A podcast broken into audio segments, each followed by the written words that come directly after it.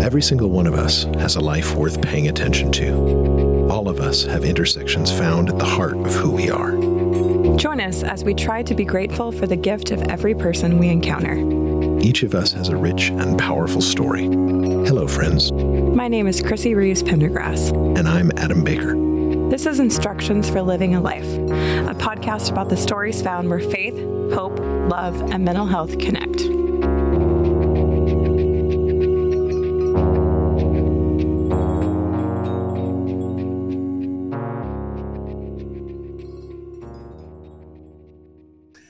Good morning, friends. This is Adam Baker, and welcome to Instructions for Living a Life, the podcast where we explore stories at the intersections of faith, hope, love, and mental health. I am here this morning with my increasingly and incredibly patient friend, Dan Johnson. Daniel, it is good to be with you, brother. Thanks for joining me. Hey, thank you so much for having me, man. I appreciate it. So, friends, approximately 24 minutes ago is when we were supposed to start recording this, and uh, and and we've been we've been working our way through uh, technical difficulties, but such is the podcasting life. So I'm grateful for sure, grateful for you hanging on. Oh um, yeah, I, I was talking with you earlier, and I uh, remembered um, that this is pretty much the second time you and I have had actual like I'm seeing you and talking with you and you I'm hearing your voice kind of conversation, right? Yeah, I think so. Yeah. We have we have a uh, I guess I'm going to sound like such an old man, but we've got a modern friendship in the sense that we we met on Facebook in a group and have become good friends. Actually, playing a band together, and yeah, um, and uh, I've just been looking forward to, and we've been working to try and make this connection happen for instructions for a while. So for sure, uh, really appreciate you coming and being a part of this. But could you tell um, yeah. everybody who's listening kind of more about who you are and where you are and and uh, and what brings you to the podcast this morning? Um, yeah, sure. Uh, so yeah, I am from Cincinnati, Ohio. Um, and uh, I was born and raised here, but had a few detours along the way. Yeah, I have a, a a bachelor's in linguistics and a master's in applied linguistics. Um, and uh, my wife and I have been married for almost 16 years. We have three kids. Uh, two of them were born while we were in South Korea for almost four years. I don't know. I don't know what to say. no, no, that's fine. I'm I'm particularly fascinated. I think I knew that you had spent time in South Korea, but I could you tell yeah. me more about that? And linguistics, applied linguistics is I'm assuming like language and the use of language, or tell us more about that. Yeah, it's just the broad general study of language, right? And um, you know, like I think like certain programs, um, you know, the the word linguistics can mean so many things at so many different universities. Mm-hmm. And so, you know, of course, it's a broad field of study. So, within that there's uh, all kinds of specializations. And so if i had a on my linguistics degree is from the university of cincinnati. Um, if i had got it from osu it could have looked completely different. Um, and it's in, in, cincinnati they really focused on historical linguistics which would be how language uh, developed and branched off over time. Uh, and then it usually just ends up being whatever your professors specialize in that's what you mm-hmm. learn. And i had a professor who was fluent in old english and so I had a whole course on Old English, and you know that's the kind of thing that you quickly learn. Like obviously, Old English is not Shakespeare; it's basically unintelligible to to us as English speakers. Uh, Shakespeare's early modern English, um, and you know it sounds more like Gaelic or whatever. Uh, but like, you're not going to get an Old English class at most linguistics courses. Uh, uh, degrees because most people don't know it. Um, and then applied linguistics is just more, it's like a TESOL degree basically. It's about how language is learned and developed. Um, What's TESOL? I'm sorry, teaching English to speakers of other languages. Oh, okay. Yeah. So if someone got a, a an ESL degree or a TESOL degree, uh, it'd be similar to a teacher working on that, but it's a lot more um, theory than practicum. Uh, so that's like so it's a lot more about like well what are what are the best ways to learn and what have what has been learned uh, through research over the years in terms of the the most uh, efficacious ways to uh, help someone develop a language. Was that what you were doing in South Korea? Yeah, so uh, it wasn't really like it wasn't that wasn't like the plan. Um, and linguistics wasn't the plan either. Uh, I had studied Japanese in high school uh, through a complete fluke. Hmm. Uh, was in a very uh, um, probably more almost more rural than suburban um, school district, and uh, you know, of course, my school offered uh, Spanish and French, and then literally when I became a freshman, or when I was when I was heading into high school as a freshman, they started this pilot program to teach Japanese and German, and uh, so then I took Japanese for three years, and it like I just loved it. I just I just loved learning it, um, and I would have taken it for four years, but the program ended my after my third year. Oh no! it, it was just it truly was a pilot. yeah, it, Oh. it it truly was a pilot program, and it wasn't really very successful. It was um like what everyone's doing right now. This is what I was actually doing in 1999 uh, in terms of distance learning. So this was sure. like proto distance learning where we had a Japanese teacher. She was Chinese, and by the time she was Chinese teaching Japanese, and by the time we um, the class ended, she was certified to teach Spanish. Uh, so it, Fascinating. it That's was. it was crazy. Um and so like uh we we were di- school districts with two high schools and we had to the two high schools had to share her as a teacher during the week.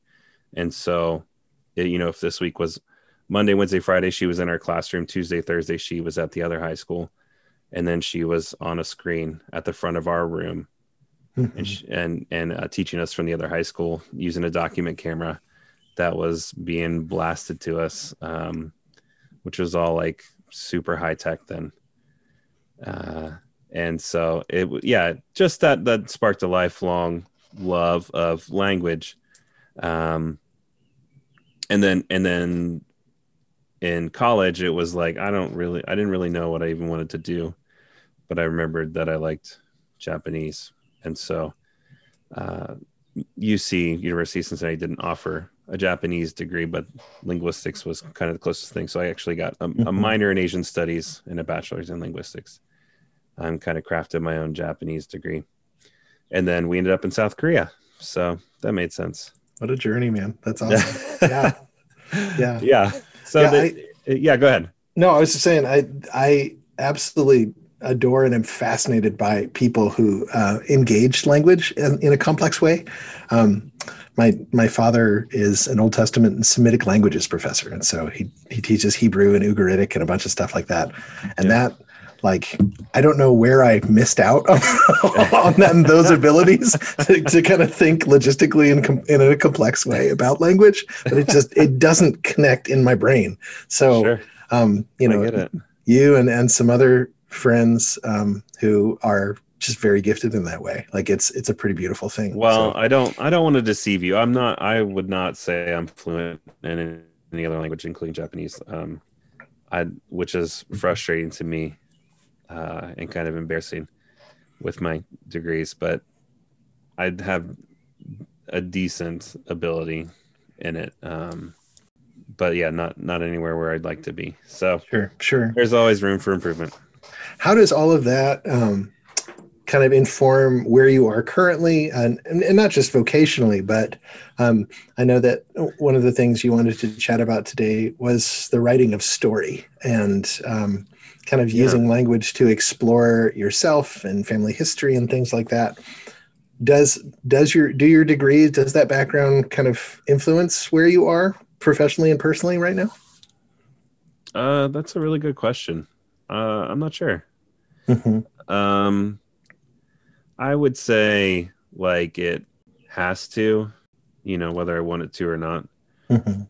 Um, but yeah, it's uh, you know, like vocationally, I'm not uh, like utilizing my degrees currently. Mhm. Um, but in terms of spending more time writing, I think it it definitely permeates that. Uh, you know, it's not like the the stories I'm trying to tell right now aren't like about learning language or things Sure. like that. Sure.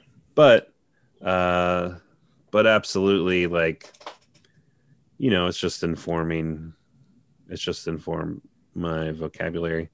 Inform it does inform the way that I I write. Obviously, just uh it's because it's informed how I engage with with language written or spoken. You know, like I I'm a 4 on the On the Enneagram. Enneagram. Yeah. Yeah. And like uh What does that look like for you? Because there are some people Yeah. listening who absolutely are like, "Oh, oh, okay, yeah, I get, I get it," and there's other people who are like, "What? Come on, what is a four? What does your fourness look like?" Yeah, I it okay. Uh, just real quick, I'm not trying to get on too many tangents here, and so I That's fine. We rabbit apologize. trail here all the time, so Okay. it's fine. Well, just uh, you know, uh, to back up a little bit, it took me uh, like almost 18 months to even figure that out. Uh, which again, I'm not sure why, but maybe that's also embodies my part of my fourness. Uh, in that, like, I just can't. I have a very hard time sticking to something, or like, Mhm. or or uh, boxing myself in on something, you know. Um, so like, at first I thought I was a two. I'm like, yeah, I like helping people. Um, and then it was like, well, no, I'm- don't like, not like, uh, I don't, I'm not like, I'm not hospitable per se, you know, like. and then, uh, then it was like, oh well, maybe I'm a, a nine, Mhm. right? Is that peacemaker? Yes, that's peacemaker. yeah yeah. Yeah, I was like, okay, I get that. And then I was like, no, I like arguing on the internet too much, which you know. but but my my friend he said like he heard on a podcast one time like nines are are slow to start and then they taper off. And then i was like oh man that like hit me in my heart. I was like that sounds like me. So you know of course there's there's plenty of overlap. Um and then i was like well maybe i'm a seven. Like i'm like i've known those people and i've hung with those people and i can hang with those people. And like you know sometimes sure I like being the like I'm an ENFP as well. So I'm like, yeah, I think you know I like being the center of attention, but like I'm too sad for that. Like, and then so I was like, um, like, and then finally the thing that clicked for me for four was like, fours are super nostalgia nostalgic, and I was like, oh man, whoa, whoa, whoa, whoa, are you kidding? Like that is one of the ways that I would, you know, like one of the main ways that I would describe myself. And then and then just the engaging with things creatively was something I was already doing, but I was like, oh, it's two on the nose if I'm just a four. But then fours are always trying to be different. So then I was trying to not Mhm. be a four. Which I think is pretty typical with with that, right? Yeah, that's as as a two who is strongly a four as well. like I have a lot of empathy you right go. now. So yeah, yeah.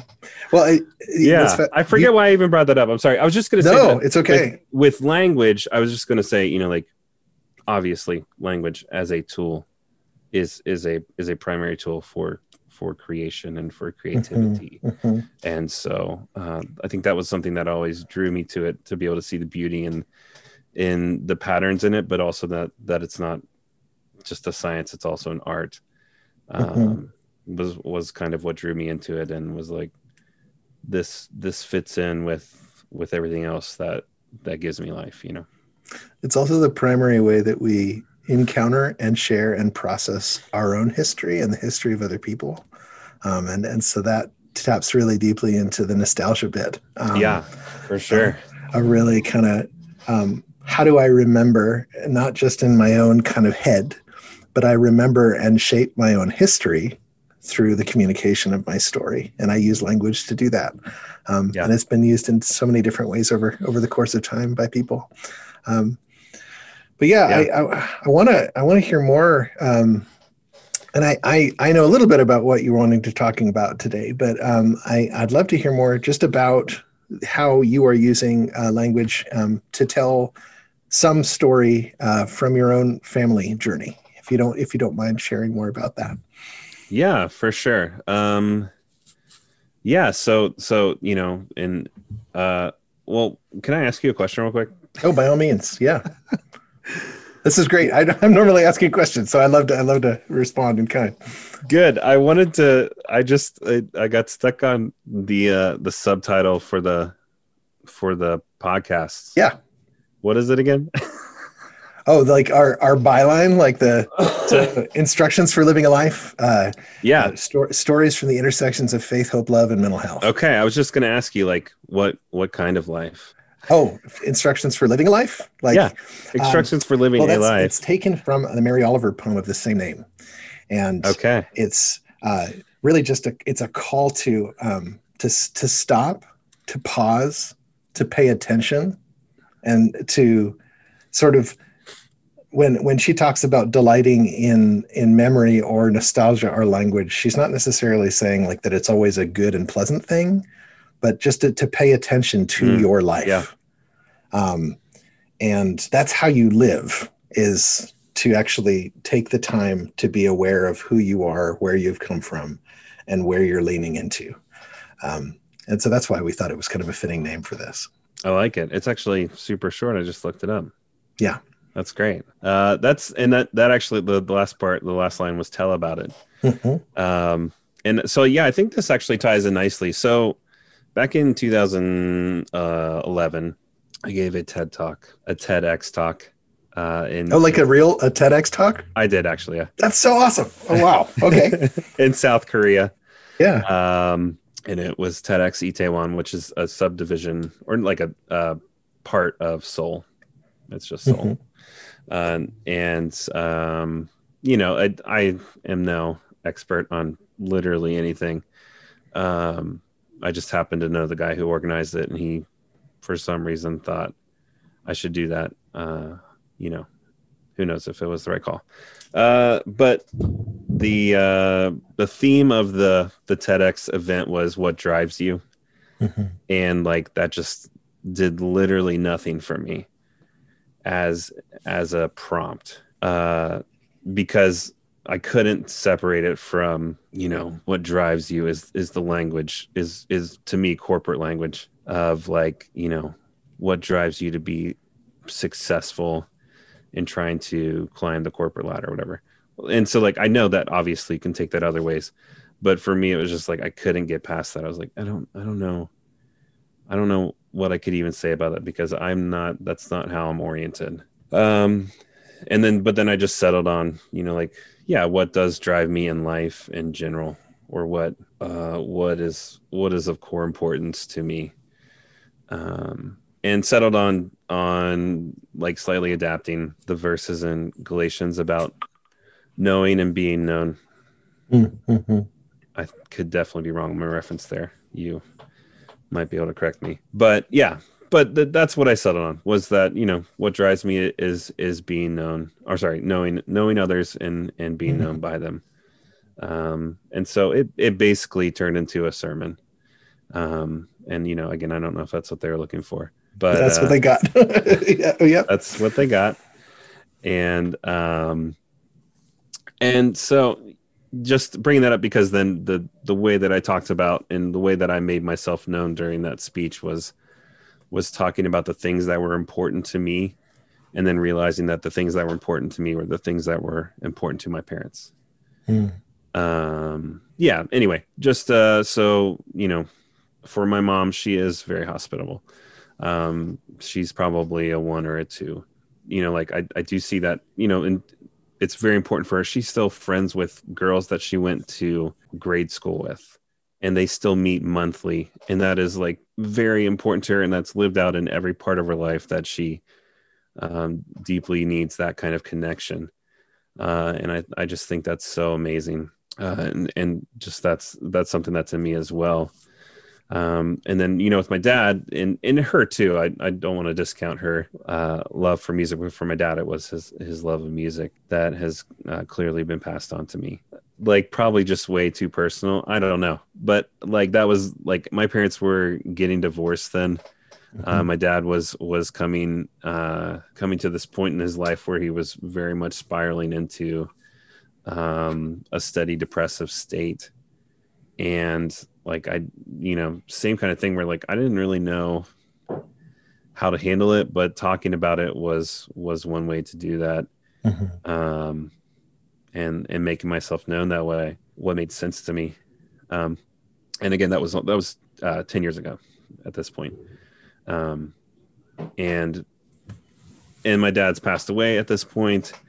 Uh, and there's uh, you know things that have come out uh, since then, things that I learned at the time about his life that just um, completely changed my my view of of uh, what I what I thought was my upbringing, what I thought was my mm, family mm-hmm. history, what I thought was was um, the life that I had lived, mm-hmm. and realized, you know, maybe it was something different, or maybe it's the same, and I just engage with it differently. I don't know. Like I don't know but that's that's kind of yeah that's that's kind of uh, part of it and there's obviously more to tell there yeah sorry i'm losing no. my train of thought no no it's fine i yeah I, i'm just uh yeah i i i'm feeling a, a pretty specific degree of sympathy for you in the sense that like um i'm 43 yeah and who my concept of what family and safety and community looked like when I was 16 yeah. is drastically different than now. Sure. Um, some of the same people are involved with that. Sure. Um, some of them are definitely not. Yeah. Which at, at 16 would have horrified me to think that some people that I knew and loved then are are not safe people now, you know? Yes, um, absolutely. And it's just interesting to kind of think about that that journey which I don't think is always tragic. It's just really strange to grow up. I mean, to to kind of recognize like the humanity of other people. Um, yeah. Oftentimes, members of our own family or or friends, and um, to give yourself permission to say, "Let me be honest about them and about myself" at different points. Um, and yeah. it can it can be painful and beautiful at the same time. So, yeah, for sure. Yeah, part of the reason uh, we were going to talk was just that um, in my dad's passing, there was a lot of uh, a ton of mixed emotions for me in that. Um, and it's uh, I wasn't sure how to process everything.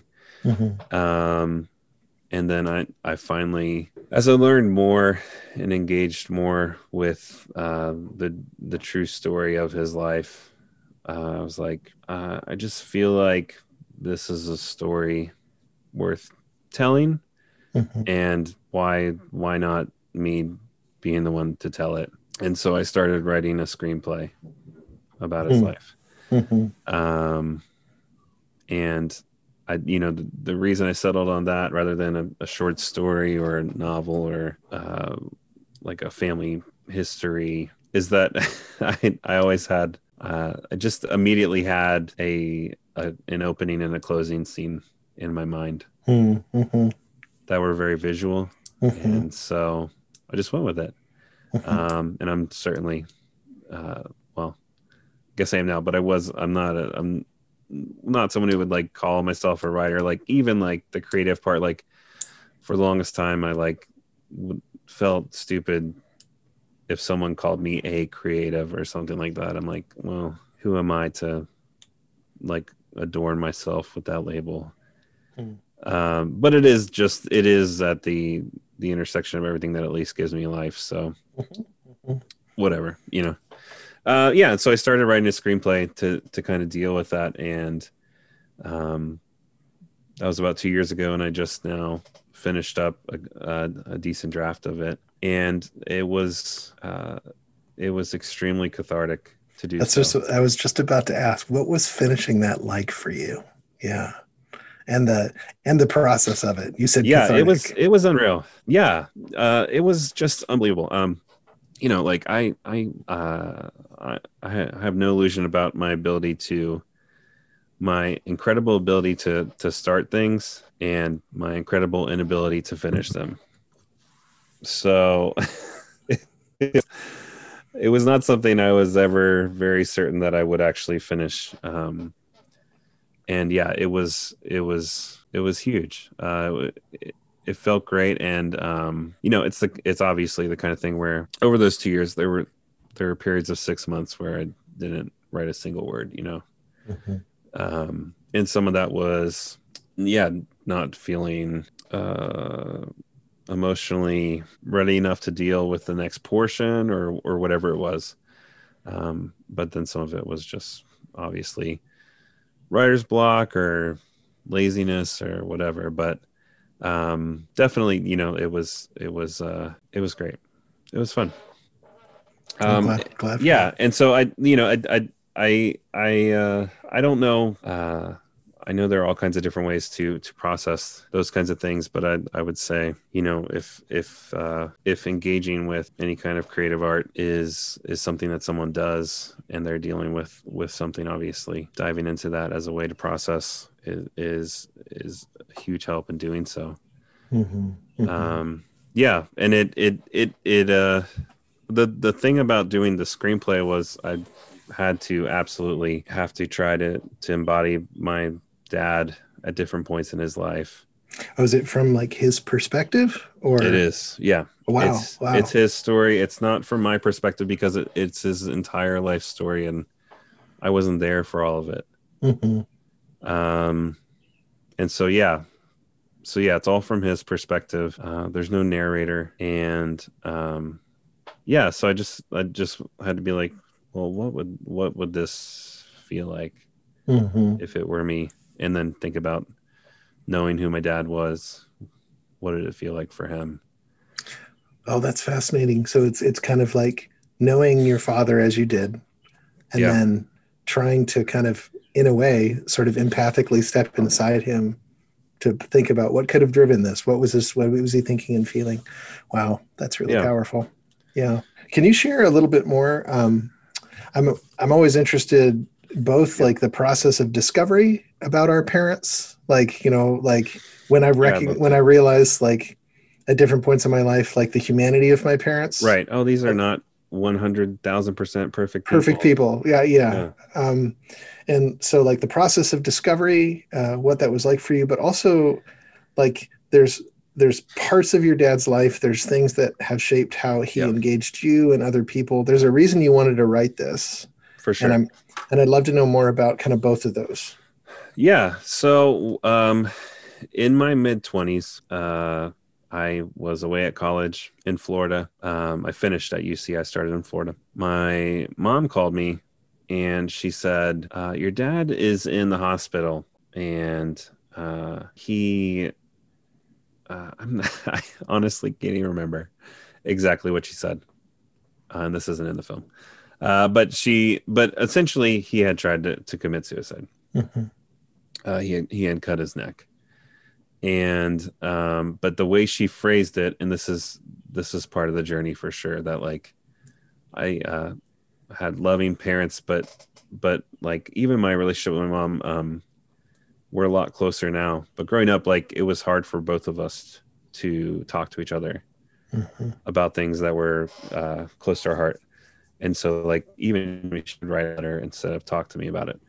Um, and so it was hard for her to talk to me about this because uh, what she was also then telling me is that he, that my dad, uh, he survived that suicide attempt, and he, she was then telling me that he was bipolar, Mhm.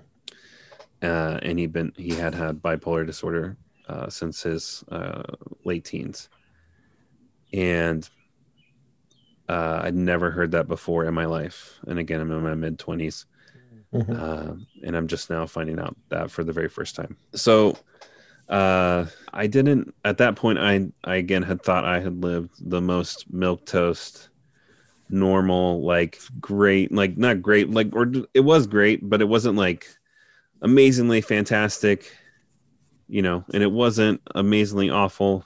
Just had like a normal, totally normal upbringing.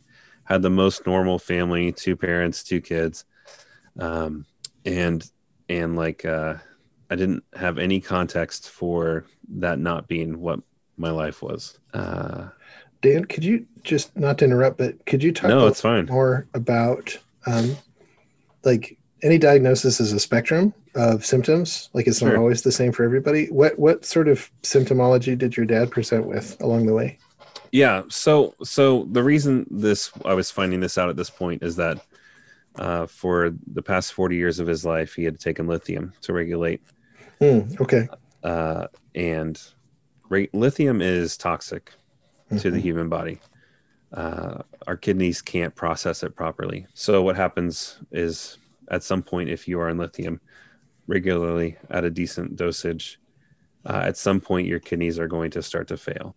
And that's what the doctor had told my dad. The point was that, you know, uh, if he continued to take lithium, then he would go into renal failure and he'd have to be on di- dialysis for the rest of his life.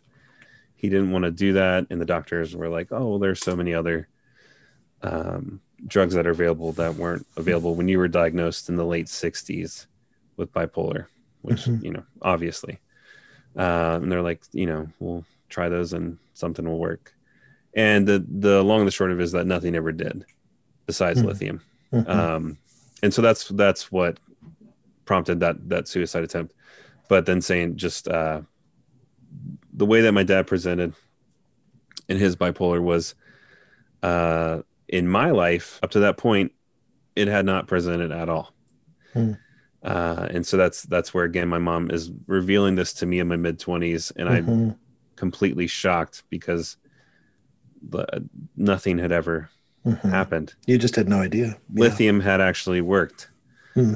Uh, but if that was not available to him, then he, uh, and then I, of course, saw this in, later in his life. What what I did see with lithium was that he was very, he was a, a funny man. He was he was one of the funniest men I've ever known.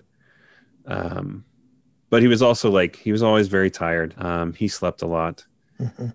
there would be times when he was just very like n- neither nor you know like um but then the the little bit that i did see towards the end of his life once once he was off of lithium is that you know bipolar presented him as as what you typically hear uh, he would have extreme bouts of mania where he would swing high and you know be up for 48 hours calling every single person he knows Mhm. telling them all the things that he's going to get done, um, doing none of them, uh, making uh, irrational choices. Um, you know, like one time he was mowing the lawn in the rain at 3 a.m. Um, you know, another time he was remodeling the bathroom through the entire night uh, very loudly. Um, and then if if he had that extreme bout of mania, then of course there has to be that response of the of the swing low where uh and this was this was what was more often uh, is that he'd be in a low depressive state. That was just uh, constant and persistent. And um you know if it was after like that mania bout then if he was up for 40 hours then he'd be in bed asleep for basically 72 or 96 you know um, and then in those uh, depressive swings, he just was not. He just would not engage. Period. Um, and so that's uh, that's pretty much it. Um, and uh, yeah, Was it something that it was kind of rapid cycling where he would constantly be in that, or would he have times where he was sort of more a bit more even keeled between the two? yeah. It uh, you know, it was. I think there was a progression there where um, after first coming off lithium, there was a lot of rapid cycling. Um, and then as as time went on, it would be more like low, low, high, low, low, high, and then Mhm. low, low, low, low, low, high, low, low, low, low, low, high, and it would just it would t- trend more and more towards low, um, to the point where, uh, you know, around the time I was giving that TEDx speech, my my brother, my parents had been divorced at that point. My brother, he's older than me, he's now having to get my dad into a nursing facility in his early 60s Mm, where he's Mhm. m- more than physically capable of taking care of himself. He had just been helping me clean leaves off my roof the the year before. Um, but but we're having to get into a nursing facility because he's not mentally capable of taking good care of himself because he or mentally or emotionally um, because he is just laying in a bed doing nothing all day every day. So it was that quick of a change. So like one year to the next. Was it like that or? Yeah, uh you know, it it could have been. I mean, because part of it was was uh I mean, it was it was the impetus for my parents' divorce. Um, and so so it, it spilled over in, in, that as well. But there was a point where he was at least still trying. Um, so you know, it, it, the whole the whole thing could have been over a couple of years. Okay. Uh, but it was it was still pretty rapid. Dan, what was that like for you personally? Because that's a huge shift, not just in his life, but it deeply impacts you, your perception of your parents. Like, what was that emotional experience like for you to kind of come to grips with this sort of like a new dad, right? Yeah. Um, what was that like? Yeah, um, it was hard. uh, it was really hard. It was, um, and like like I said, it was something where like even even now I would say like looking back on it, I feel like I was not in that moment. I was not understanding the full weight of what was happening, mm-hmm. uh, which is weird. Um, because because all the things that were happening were were very real. Uh, you know, had had dire consequences. Were uh, you know they were serious and but but at the time it just like i was my my mind was was catching up to what the reality was even though you know it's not like it was a car crash uh, but it was still rapid enough in in how it was unfolding in my life that uh, like fully understanding the weight of what was happening just didn't seem possible then um and so uh, it was it was hard. So he he he went in that nursing facility and, and never came out, um, and was there for almost a decade. Um, and you know the the the thing for me in the time as well was. Uh, you know, like uh, in his passing, that was in- incredibly complex for me because in so many ways I'd already mourned the loss of him. You know, uh, and so I don't know. I still don't know you know uh, what it means to mourn the loss of someone before they died. Uh, like I don't know what what the full full weight of, of the meaning of that is. You know, I don't know if anybody does, my friend. Sure, sure. That that is uh, the the slowness of tragedy, and it hits each of us who go through it in a way that's pretty unique to our situation. Yeah, yeah. Um, and so you know that's that was hard uh, for sure um, and you know of course in the in in that time where i would be visiting in him. And uh, you know there were times where we would come home from korea. I haven't been in the country for a year. And then we go to see him. And as soon as i get there at the the facility he's just like okay i'm tired. I see you later. Um, and that was just devastating. mm, absolutely. Uh, yeah, it's just like, why are you doing this? Like, why care? And he just wasn't able to. And of course, at the time, that was um, not not any kind of grace that I I wanted to give him. Um, and you know, not to absolve him either. Mm-hmm. Uh, but it's complex. It's very complex um, and that that is some of the stuff that kind of came out in in writing that um, you know uh, trying to understand what it all means um, what what the bigger story is. Um, and you know part of part of that and part of me wanting to tell his entire life story is that he had a lot of trauma that happened in his life. Um, and that was really critical for me to understand his his dad did commit suicide mm-hmm. uh, when when my dad was 16 um, in a horrific fashion uh, and then and then he then uh, in his family life you know especially for that to happen in the 60s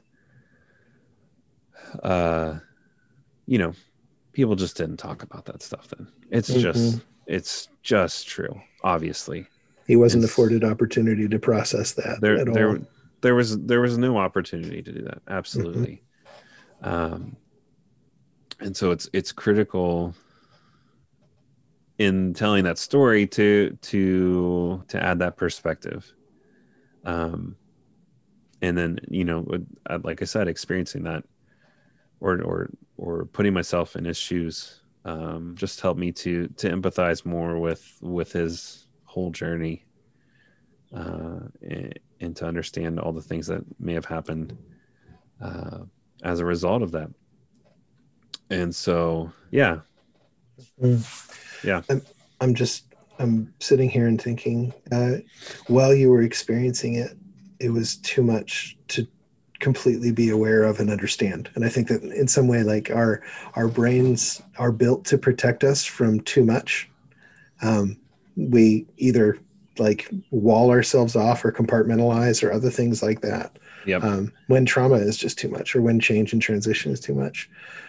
And yet, um, I think there's something really powerful about this this uh, method of processing your that the trauma the trauma of what happened, but also recognizing that like his life wasn't just trauma. There's also gift in it, you know, and like Yeah.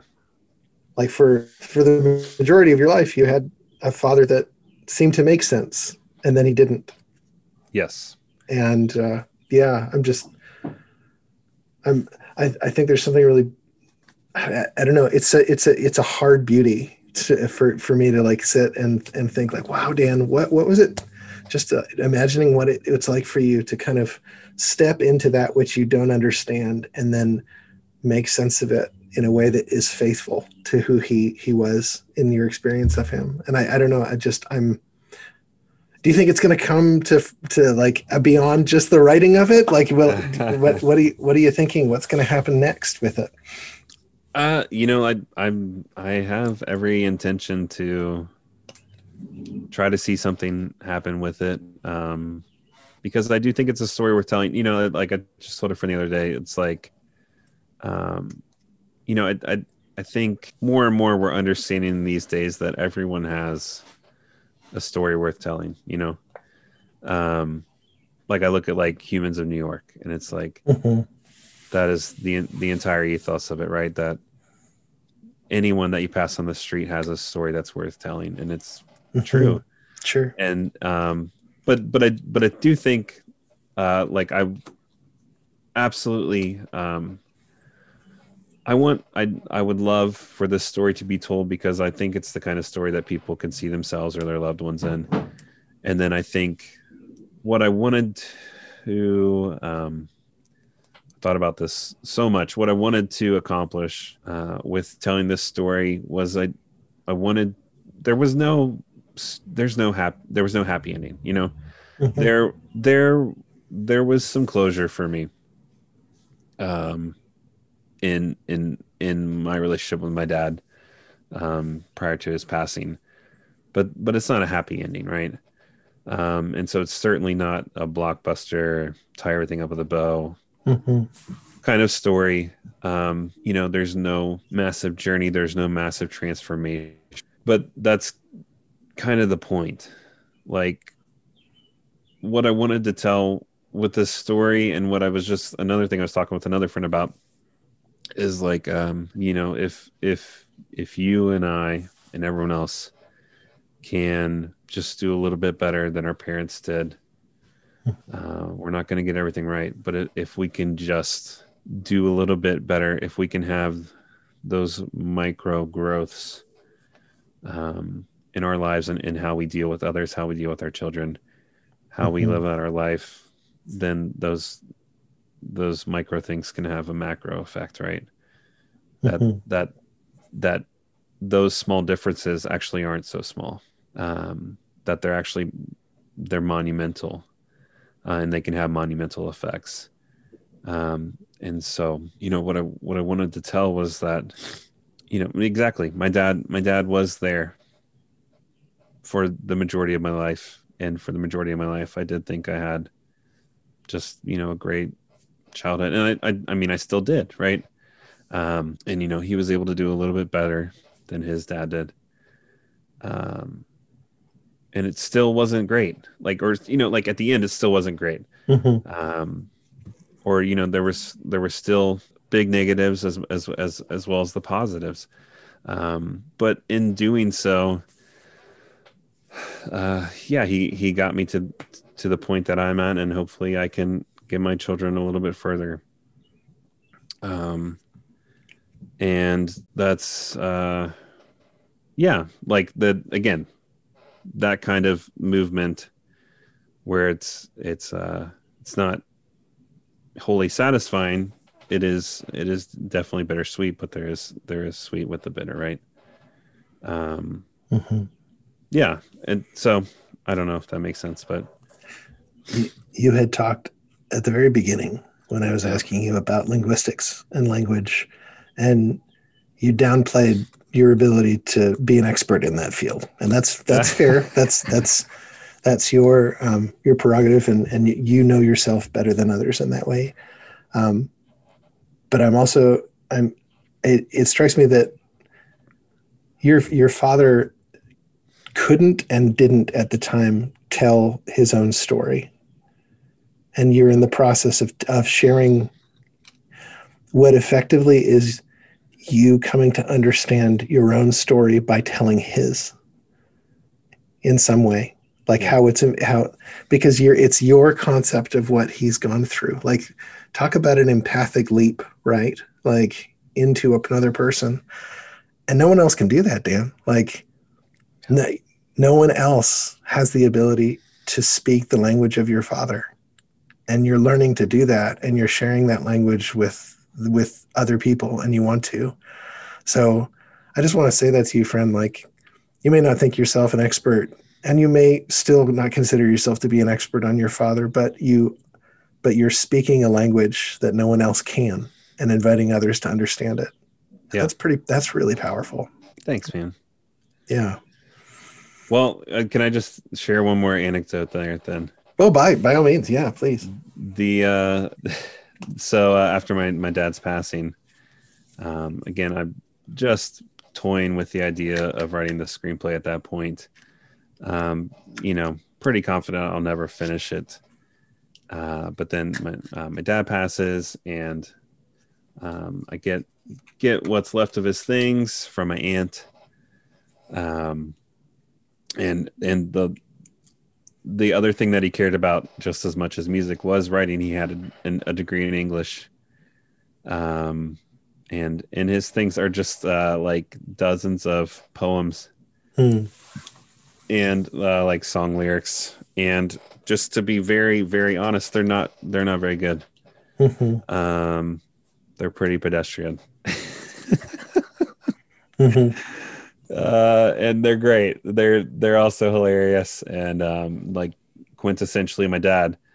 And then uh like so just the other thing I would say about this story is that like it's the kind of thing that I think people would see it and also be like, "There's no way all of these things actually happened," um, and that that was kind of some of my how I dealt with it as well.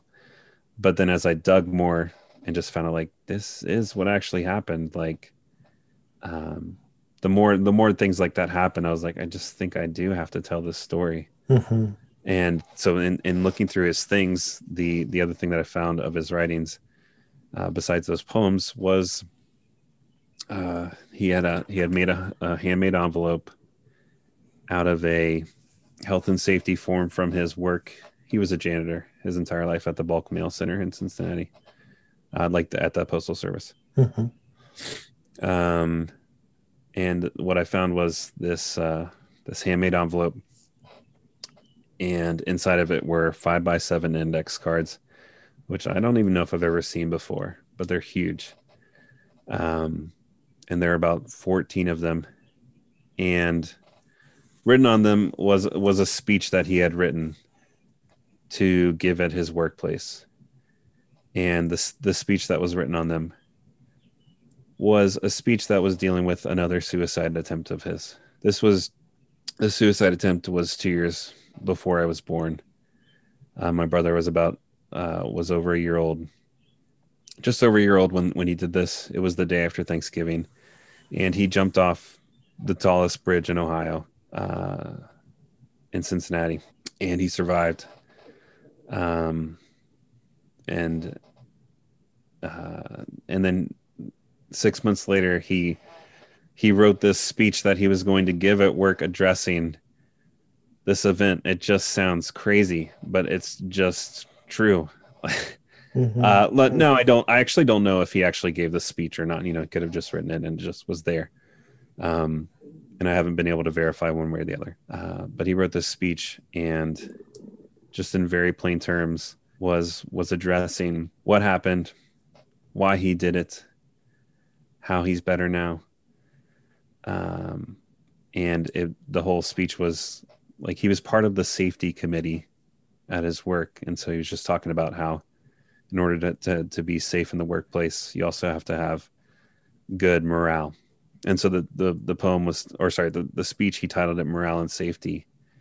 Uh, and and when i found the speech i just realized um, my dad had given like given me this this uh, this very real honest and ridiculous and quirky way to to kind of talk through this this event mm-hmm. um, that could have very easily meant like I never existed, you know. Um, and so was, that was kind of the impetus to be like, "There's, I, I have to, I have to actually finish this now." Mm-hmm. Um, and so that is that speech is basically verbatim in the screenplay. Oh wow! And it, and it is at least the working title of the film until someone tells me otherwise. Morale and safety. Morale and safety. Yeah. Yeah. Yeah. So wow. Well, Dan, I'm I'm really hopeful that other people can experience this and kind of learn more of what is a, a very full and complex life.